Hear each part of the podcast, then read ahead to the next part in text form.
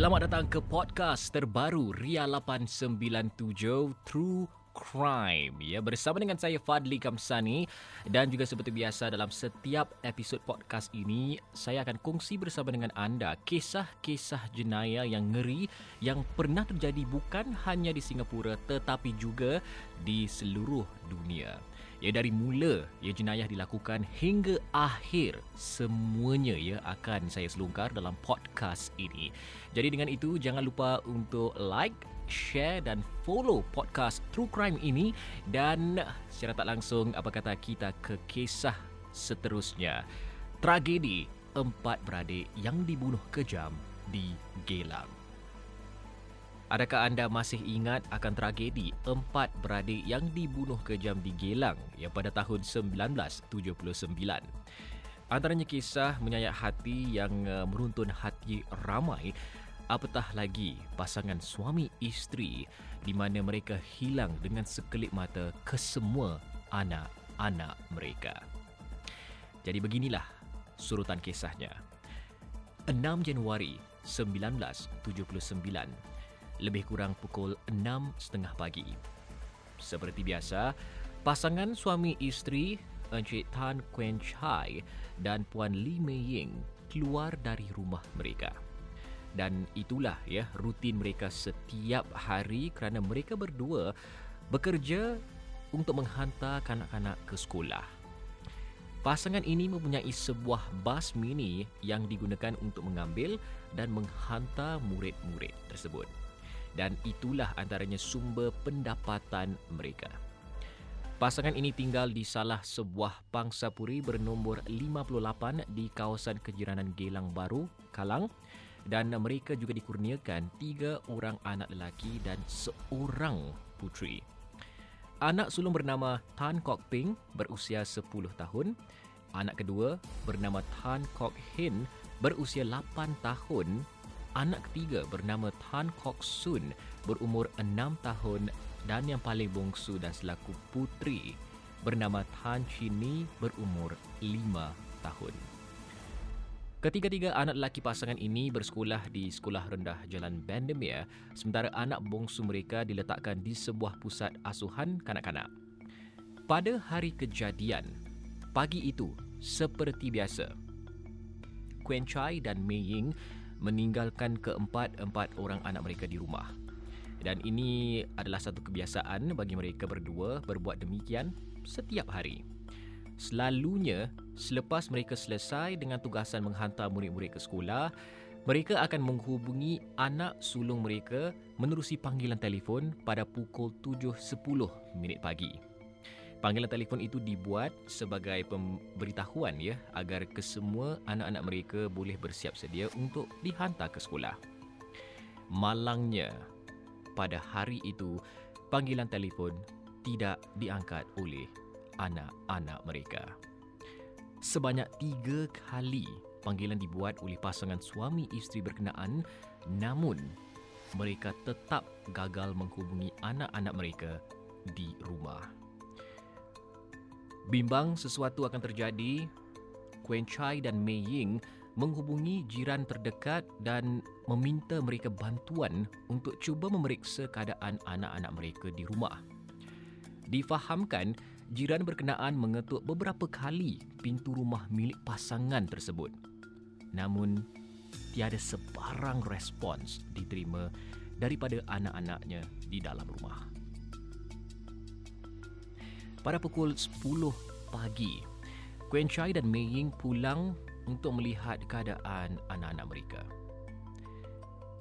Sebaik saja mereka masuk ke dalam rumah, jantung mereka seakan gugur melihat pemandangan ngeri di dalam rumah mereka.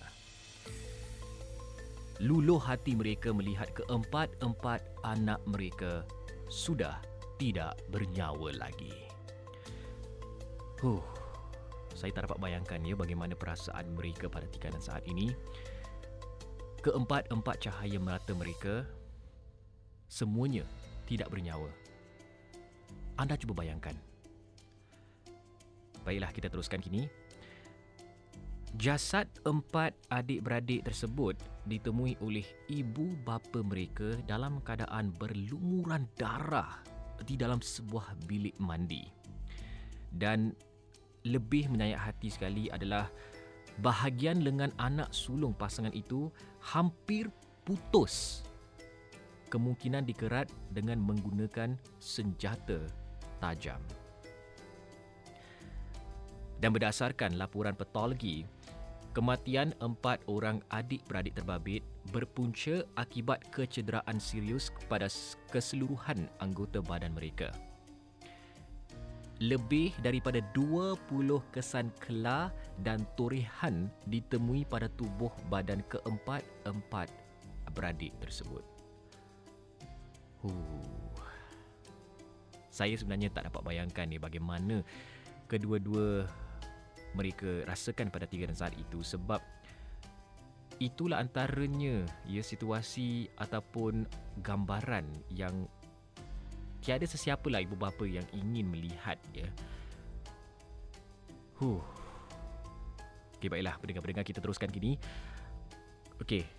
Difahamkan kes pembunuhan empat orang beradik ni dikendalikan oleh Jabatan Siasatan Jenayah dan Seksyen Siasatan Khas Tempatan dan hasil siasatan dan hasil siasatan lanjut dijalankan mendapati tiada bukti pecah masuk atau barangan hilang yang dilaporkan. Pada masa yang sama, pihak berkuasa percaya pembunuh menggunakan dua jenis senjata tajam, salah satunya pisau pemotong daging untuk membunuh empat orang kanak-kanak berkenaan. Dua jenis senjata terbabit kemungkinan diambil oleh suspek di bahagian dapur rumah mangsa. Sementara itu, pihak penyiasat turut membuat kesimpulan bahawa kejadian bunuh ini telah dirancang awal oleh suspek. Malah, individu berbahaya itu disifatkan sebagai seorang yang berhati-hati. Oleh kerana penjenayah licik ini lebih awal bertindak dengan membersihkan bukti-bukti penting sekaligus menyukarkan pihak penyiasat mengesan identiti sebenar suspek pembunuh ini. Kumpulan penyiasat ada menemui dua bukti tidak jelas dalam kes pembunuhan tersebut. Ia merujuk kesan darah di bahagian singki dan beberapa helai rambut di tangan anak sulung pasangan tersebut. Malangnya, ujian DNA ke atas dua jenis sampel terbabit masih samar-samar dan ini secara tak langsung juga menyebabkan identiti si pembunuh sukar dijejak. Dan juga pada masa yang sama pada tahun 1970-an mungkin dari segi teknologi tidak seberapa canggih dan ia membuat penyiasatan amat sukar untuk dijalankan. Dan babak seterusnya ini uh, para pendengar, ini yang bagi saya lah amat uh, orang kata tu ngeri sekali. Ya anda bayangkan, ya mereka baru saja kehilangan keempat-empat anak mereka, cahaya mata mereka ya. Tetapi di samping ya semasa siasatan sedang dijalankan tu, mereka menerima kad misteri. Begini surutannya. Pihak berkuasa tempatan ya selepas itu telah menemu rama lebih daripada 100 orang terdiri daripada ahli keluarga mangsa, jiran tetangga dan orang ramai bagi menjejaki si penjenayah. Bagaimanapun, rata-rata ditanya tidak memberikan maklumat kukuh terhadap kes pembunuhan tersebut. Meskipun begitu, Salah seorang jiran mangsa bernama Yam Yintin turut menyatakan dia pernah ternampak seorang individu yang telah memasuki rumah mangsa. Kehadiran orang tidak dikenali berkenaan dilihat ketika dia sedang berehat di ruang koridor. Bagaimanapun, dia tidak lama lagi di situ dan segera masuk ke rumah untuk membasuh rambut.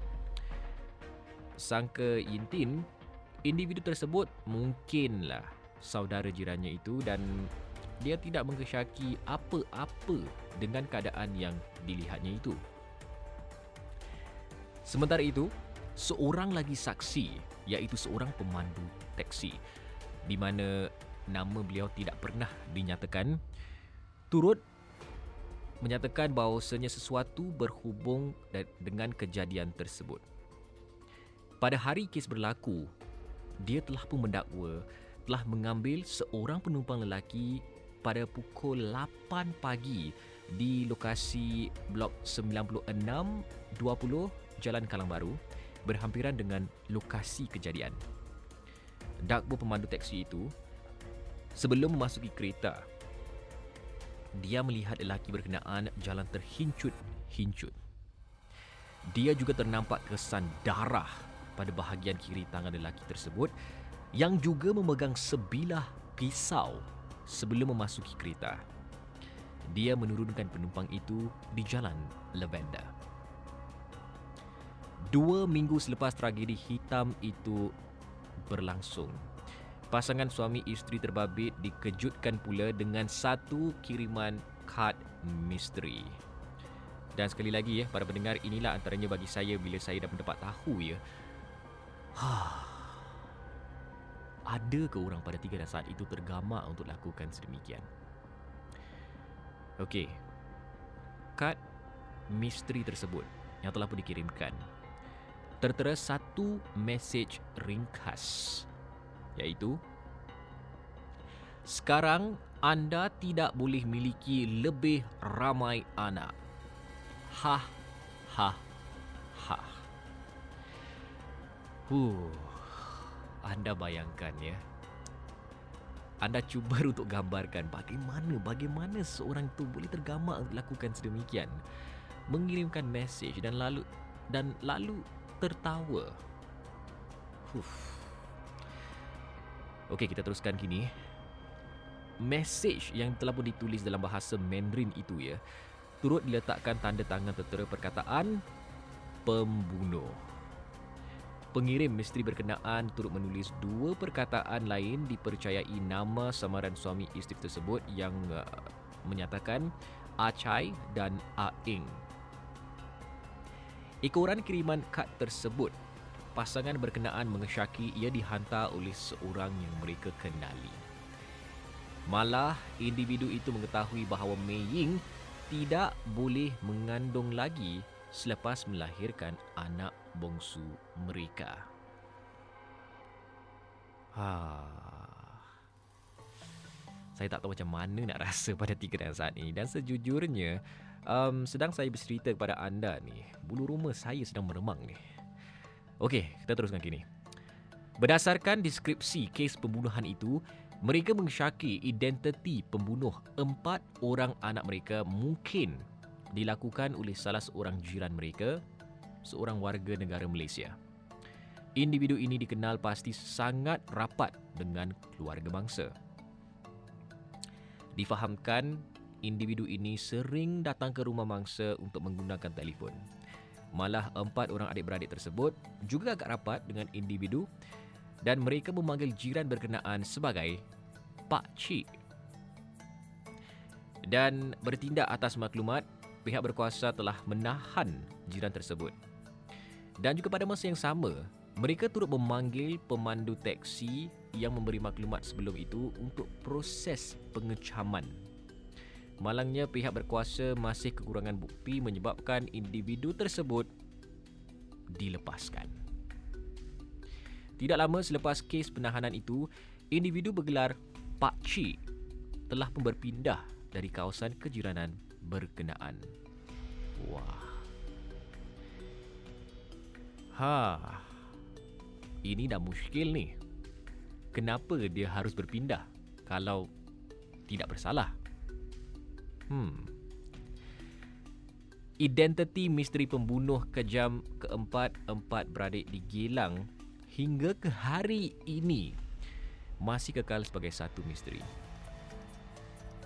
ia tidak berjaya dibawa ke muka pengadilan dan mungkin si pembunuh gembira ya hidup di atas tangisan suami isteri yang kehilangan kesemua anak-anak mereka dengan begitu sahaja.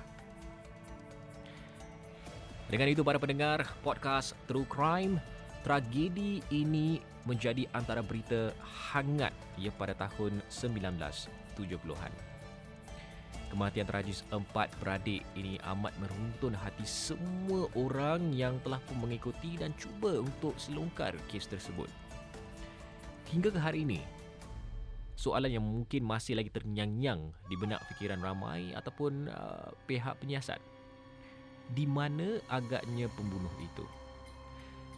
Adakah beliau masih hidup ataupun sudah mati?